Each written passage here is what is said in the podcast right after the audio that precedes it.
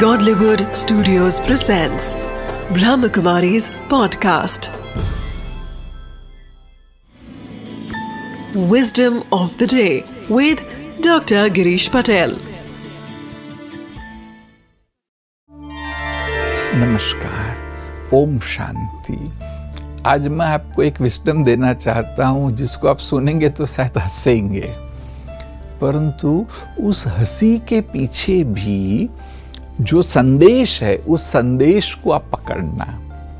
अब देखना कि कोई व्यक्ति को आप जनावर कहो तो भड़क जाएगा, गुस्से में आ जाएगा। परंतु उसी व्यक्ति को आप शेर कहो तो वो खुश होगा। तो शेर भी तो जनावर है ना। तो इसलिए कोई कुछ भी कहे,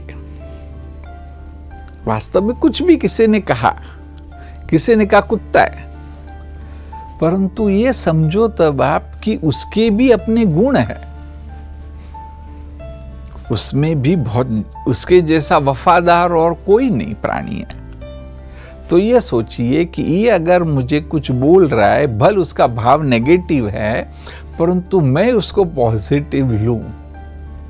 कि वो कितना वफादार है और वही चीज़ें मुझे भी अपने जीवन में लानी है। तो वास्तव में जो सारा भेद है। या कहेंगे कि जो प्रॉब्लम है वह हमारे अप्रोच का है।